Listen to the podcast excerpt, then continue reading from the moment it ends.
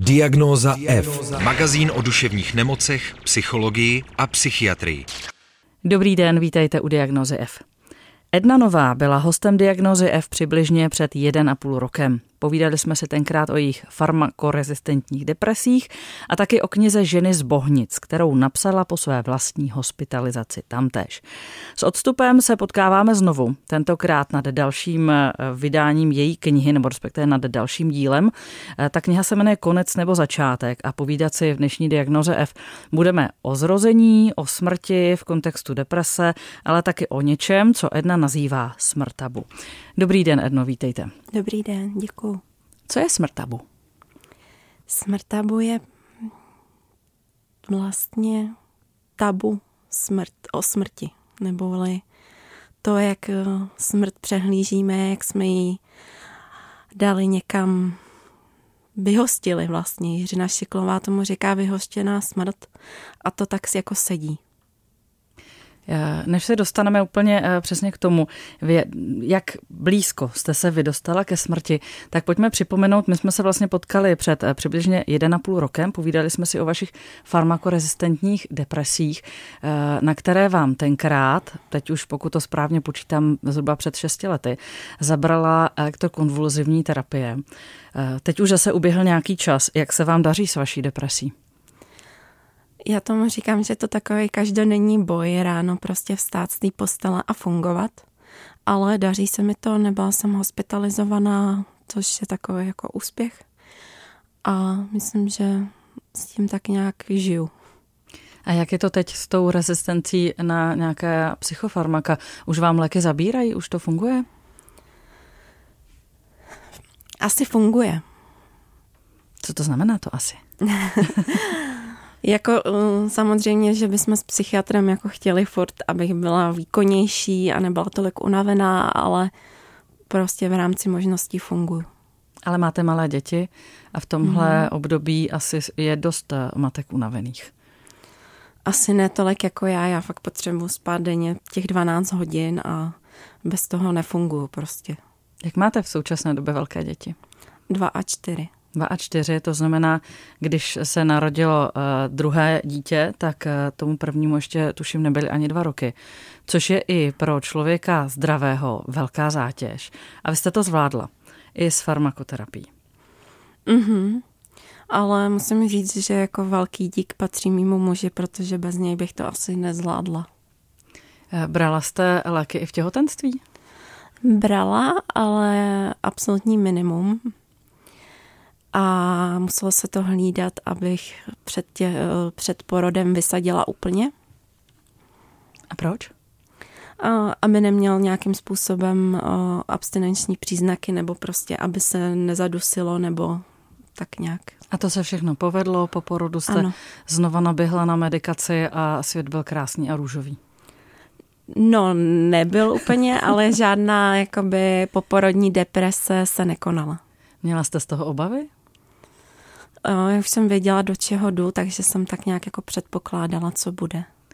Když se bavíme o tom druhém porodu, takže mm-hmm. jste mhm. věděla, věděla, že by to mohlo být dobré, že by ta poporodní deprese být neměla. Mm-hmm. Vám ale tu situaci eh, stížila ještě smrt ve vašem blízkém okolí. Povězte, o, o koho šlo a jak jste se k téhle té smrti dostala blízko. To je vlastně to, o čem píšete ve vaší druhé knize, která se jmenuje Konec nebo začátek, o které si dnes budeme povídat. Vlastně jednalo se o smrt mého tchána, který vlastně umíral u nás doma, nebo respektive my jsme si eh, i kvůli tomu, aby rodiče mýho muže byli blízko, koupili ještě byt na patře, takže vlastně jsme bydleli na jednom patře. A eh, od chána jsme se starali doma, protože pro nás bylo nějakým způsobem nevyhovující ho nechávat v nějaký LDNC nebo v nějakém hospicu. Takže jsme byli té smrti velice, velice blízko. Říkám si, jste, máte jako dost naloženo. Je tam ta deprese, je, jsou tam ty hodně malé děti a do toho přichází takováhle náročná situace. Co vám na to řekl váš psychiatr, na tuhle životní situaci? Já si nejsem jistá, jestli jsem to s ním jakoby úplně řešila. Nebylo to něco, eh, s čím byste za ním šla a on by řekl, ano, teď je na místě navýšit medikaci, protože ta zátěž bude veliká. On už mi nemá co navýšit. Takže... Vy už jste na maximálních dávkách? Já jsem na maximálních dávkách, no. Nebojíte se toho? A teď mi někdo říkal, asi je to takový jako nějaký pseudodrp, že antidepresiva zkracují život. tak ne, nikdy jsem to neslyšela, teď mi to řekla jedna známá, tak možná na tom bude něco pravdy, nevím. Proč jste se rozhodla napsat knihu Konec nebo začátek? Protože přesně mi přijde, že smrt opravdu odsouváme do těch zařízení a nejsme schopni ani jakoby o ní otevřeně mluvit, co by pro nás bylo jako příjemný, přijatelný, co by jsme, jak bychom chtěli umírat. Ani vlastně s těma umírajícíma nejsme schopni otevřeně říct, jako jak si přeješ teda umřít, jaký si přeješ pohřeb. A teď si povídáme o tom, jak se eh, v době, když měla poměrně malé děti, nebo v tu chvíli zatím ještě jedno dítě, eh, dostala do situace, kdy pečovali doma o umírajícího tchána. Jaké to bylo? Bylo to náročný, ale tím, že nás bylo hodně, byli jsme na to vlastně tři, plus tam dojížděla zdravotní sestra, a, tak to bylo v něčem, něčem krásný, protože Tchán umíral doma a umíral s těma, který ho měli rádi. Takže to bylo jako, pro mě to byl takový jako krásný odchod, který, kdybych umírala, tak bych si přála stejnou smrt, jako měl on vlastně. Změnilo vás to v něčem? Asi jsem otevřenější tomuhle tématu, už chápu, čemu se říká jako krásná smrt. Předtím to bylo pro mě takový jako mm, nepochopitelný, ale teď, teď to chápu. Vy v jednom uh, odstavci nebo v jednu chvíli v té knize uh, píšete o tom, že sníte, jak skočíte, sníte o tom, jak skočíte z 12. patra panelového domu. Žila jste s depresí, na kterou nezabírali léky. Měla jste někdy sebevražedné myšlenky? Nebo případně i nějaké pokusy? Pokusy jsem žádný neměla. Vždycky to bylo v rámci takových spíš cynických myšlenek. Takže e, vážná myšlenka to nebyla? Úplně vážná ne, no. A mě by zajímalo, jestli vlastně to, že se potýkáte s tou depresí, vám e, nějakým způsobem pomohlo porozumět tomu člověku, který umíral. E, také tam píšete o tom, že možná, kdyby dostal antidepresiva o něco dříve, že by mu bylo lépe, možná jednodušejc. To bylo strašně obtížný téma o, říct, jako jestli chceme, aby ty antidepresiva užíval, protože byl depresivní, a nebo nechceme, aby je užíval, protože vlastně v té situaci byl to ten smutek tak jako trošku jako na místě, protože se loučil s tím světem a bylo to strašně jako těžký rozhodnutí, jestli antidepresiva ano nebo ne. Vy jste to tenkrát eh, eh, rozhodli tak, že ne. A i kdybyste rozhodli ano, tak pan Josef zemřel ještě dřív, než by mu pravděpodobně léky zabrali. Když se na to díváte teďka s odstupem, rozhodovala byste jinak? Nebo spolu rozhodovala byste jinak? Možná bychom mu ty antidepresiva nasadili dřív, ale asi by s tím nesouhlasil nikdo tam z rodiny, protože přece jenom byl hodně jako negativní, ale ta míra se určuje hodně, hodně těžce, do jaké míry to byla lehká deprese, do jaké míry to bylo prostě přirozený. No. Jak dlouho jste psala konec eh, nebo začátek? Chvilku, tak tři měsíce. Jak se to psalo? Byla to taky nějaká, jako byl taky nějaký způsob, jak se s tím vyrovnat? Byla to svým způsobem taková jako očista se zbavit špatných myšlenek a sdílet tu zkušenost. Víc než ženy z Bohnic, tohle bylo jako očistnější, protože tam jsem byla víc já v téhle té knize. Víc já a víc mý blízcí, zatímco v ženách z Bohnic jsem psala o skoro cizích ženách nebo ženách, které jsem znala jakoby třeba měsíc, dva. A tady jsem psala o lidech, se kterými vlastně žiju. Jak se eh, ta vaše témata promítají ve vaší psychoterapii, protože to je vlastně taky něco, co zmiňujete. Zmiňovala jste to také v našem minulém rozhovoru. Eh, zdravili jsme vaše všechny psychoterapeuty. Tak eh, jak se to zobrazilo tam? Já se přiznám, že teď na psychoterapii nechodím, protože na ní, jako já vím, že je to alibismus, ale říkám, že na ní nemám prostě čas, protože jsem začala nově i pracovat takže by se mi obtížně hledal čas jednou týdně si ještě dojet na psychoterapii, plus moje poslední psychoterapeutka eh, je zrovna na rodičáku a mně se úplně nechtělo si zase hledat nového psychoterapeuta. Takže vyčkáváte, až se vám vrátí? Vyčkávám. Vy jste se vrátila ke své původní profesi, což je sociální pracovník. Eh, vědí vaši kolegové, že se potýkáte ve svém životě s duševní nemocí? Vědí, je to takový jako ve ženský kolektiv, ve kterém se toho moc jakoby neutají. Navíc uh, mám invalidní důchod, který uh, prostě nějakým způsobem nahlašu. I jsem prošla zdravotní prohlídkou, ve které jsem zmiňovala, že užívám antidepresiva, kolik jich užívám. Vy pracujete s rodinami ve své práci a vědí to třeba i vaši klienti, že máte nějaký, nevím, jestli tomu říkat handicap, nebo, nebo třeba i vlastní zkušenost? Není to práce, u který by to bylo úplně nutné, aby to klienti věděli, protože vlastně nepracuju s lidmi s duševním onemocněním. Kdybych pracovala s nima, tak tam už by to bylo o té sebezkušenosti.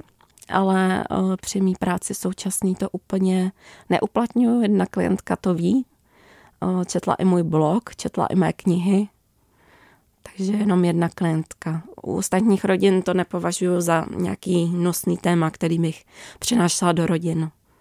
Ale podle jména vás tady vaši klienti nedohledají, protože Edna Nová není úplně vaše pravé jméno. Ne, nedohledají. Proč jste se rozhodla pro tento pseudonym? Uh, on už je strašně uh, dlouho, mi lidi říkají Edna, asi od mých 14 let jsem vlastně používala jméno Edna. A když jsem si zakládala blog, tak jsem přemýšlela, jak jako se jmenovat.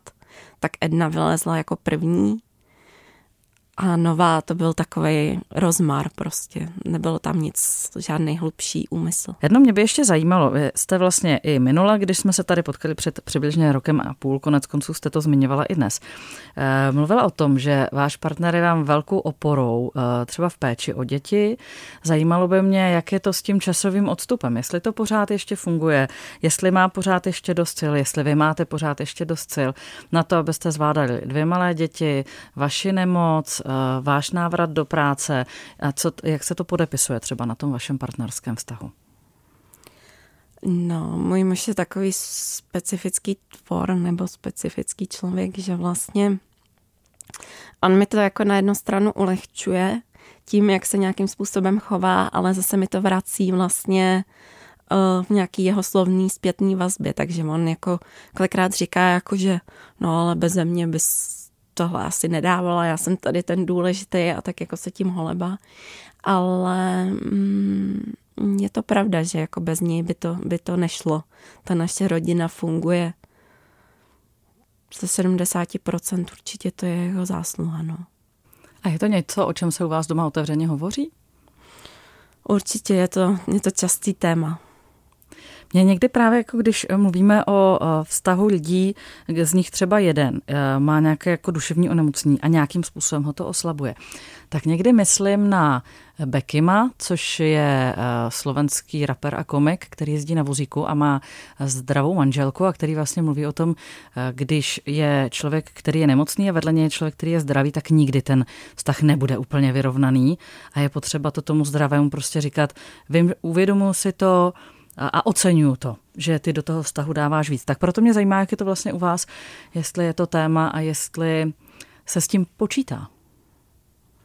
Je to téma a počítá se s tím.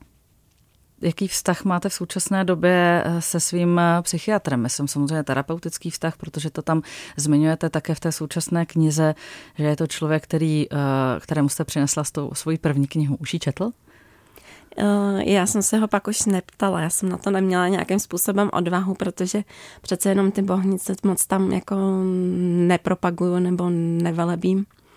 Takže nějakým způsobem už jsem opravdu to téma neotvírala znova. A, a ptám se i na to, jestli vlastně eh, ten vztah je nějak jako otevřený, jestli se o těch eh, medicacích a o těch možnostech můžete bavit, protože se taky setkávám nejenom v diagnoze a s tím, že najít dobrého psychiatra, ke kterému chci chodit a se kterým si rozumím, je nelehké.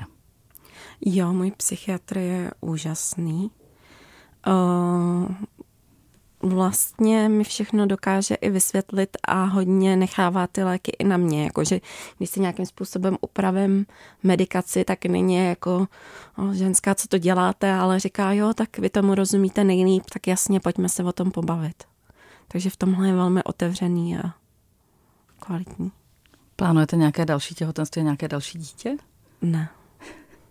To tam taky zaznívá, to se mi moc líbilo. Vlastně eh, vy zmiňujete to těhotenství jako něco, co je velmi obtížný, třeba i v kontextu toho, že musíte vysadit tu medikaci a popisujete jako dvakrát umírat kvůli zrození.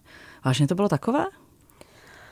Bylo to hodně náročné eh, z hlediska únavy, z hlediska um, nějakých depresivních myšlenek, že prostě už, už to nedám, že těch devět měsíců je prostě strašně dlouho.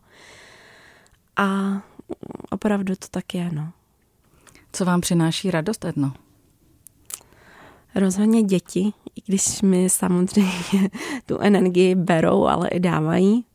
A teď nově i ta práce, protože je to přece jenom změna, nejsem jenom s dětma, ale až se vydávám mezi lidi, tak i ta práce.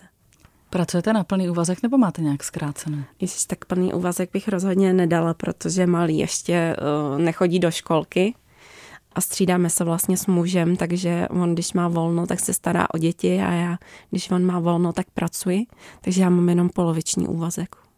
Umíte si představit, že byste takhle vlastně fungovala i dál?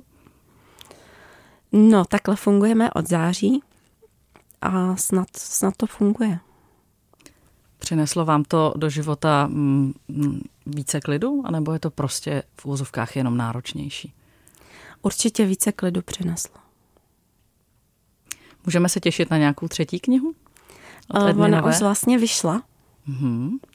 Uh, je to taková odpočinková kniha, jmenuje se to Cynická love story. A je to teda fikce.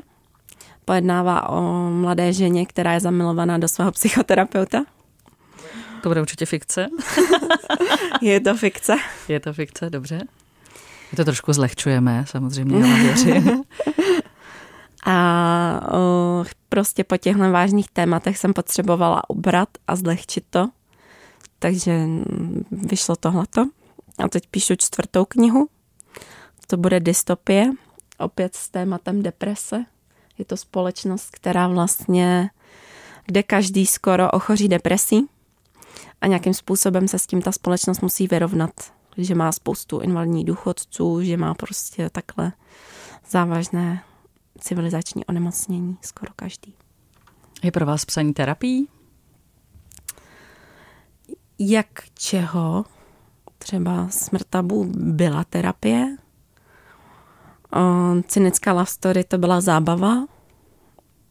A současná dystopie je docela dřina. A e, někteří e, klienti nebo někteří lidé, kteří se léčí s duševním onemocněním, samozřejmě nejenom ti, ale e, si píšou i deník v rámci nějaké jako terapie. Píšete si taky deník? Nepíšu. S deníkem nepracujete jako s nějakou terapeutickou mm, nejsem pomůckou? Toho, nejsem toho schopna. On vlastně smrt tabu nebo konec nebo začátek byl takový trošku deník. Na co se těšíte v dohledné době?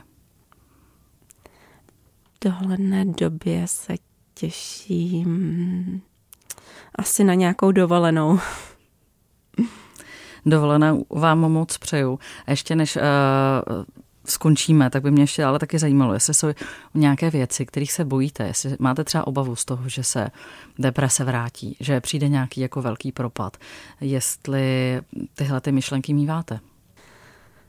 Teď musím říct, že ne ani, protože teďko zažívám bezkrz dobrý období.